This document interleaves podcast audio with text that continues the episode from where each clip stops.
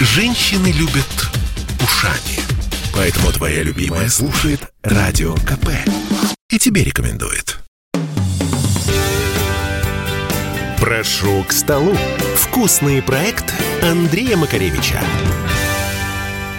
Всем привет, это Андрей Макаревич, и расскажу вам сегодня о фаршированной рыбе. Фаршированная рыба не бывает одинаковая. У двух бабушек фаршированная рыба будет разная. Это одна из любимых тем еврейских разговоров. Я пишу вам самый простой и базовый рецепт. Фаршированная рыба может быть в виде целой рыбины, лежащей на блюде. Это очень красиво, но снять шкурку с карпа сложное и неблагодарное занятие. Поэтому я делаю более простой вариант. Я делаю гефелте фиш. То есть это рыбные такие тефтильки. Рыбную голову можно набить фаршем, а если у вас несколько голов, то это божественное блюдо. Итак, первым делом фарш. Мы освобождаем карпа от основных костей, о мелких можно не думать, и проворачиваем через мясорубку. Я беру довольно крупную решетку, чтобы все-таки получилось не совсем размазня, а фарш из маленьких-маленьких кусочков. Также мы проворачиваем репчатый лук. Я добавляю немножко морковки. Белый хлеб вымоченный в молоке или в сливках, или в воде, или мацу вымоченный в молоке, или в воде, или в сливках. Черный перец, непременно черный перец, но всякие изыски, кроме вроде мускатного ореха, я не использую. Яйцо разбивается фарш, и фарш долго месяца.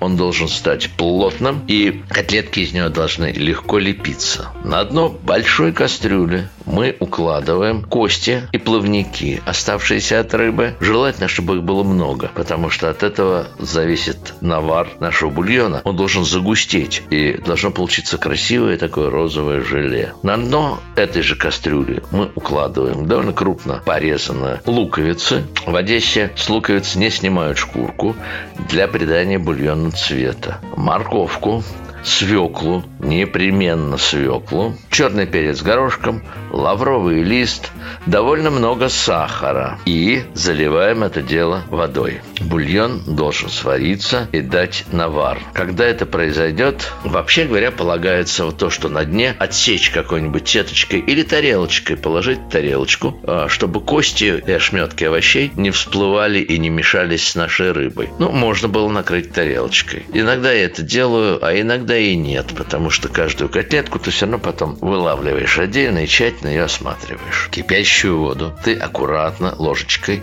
опускаешь наши рыбные шарики. Величиной они могут быть от мячика для гольфа до теннисного. Кто как любит. Они не должны бурлить, они должны томиться, но томиться они должны долго. Раньше это дело оставляли на всю ночь. Это шабатное блюдо. А знаете, в чем секрет, да? В шаббат нельзя работать согласно закону. Поэтому нельзя вынимать кости из рыбы. Это тоже работа. Так вот, фаршированная рыба, она без костей. А маленькие косточки, которые вы не вынули, как мы с вами помним, они разварятся, и от них не останется ничего. Дальше, когда рыба готова, вы вынимаете наши шарики, кладете их на большое, красивое, достаточно глубокое блюдо. Сверху традиционно можно положить по кружочку морковки и заливаете бульоном. Если вы не уверены, что ваш бульон застынет, можно добавить немного желатина, Всевышний вас простит. Но я стараюсь этого не делать. Хочется получить блюдо в чистоте. Фаршированная рыба – это моноблюдо. Я не вижу к ней никаких салатов, гарниров первых и вторых.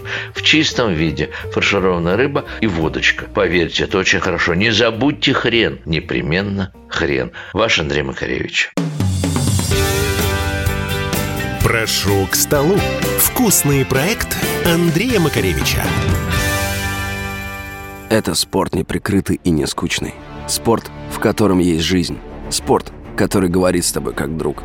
Разный, всесторонний, всеобъемлющий. Новый портал о спорте – sportkp.ru О спорте, как о жизни.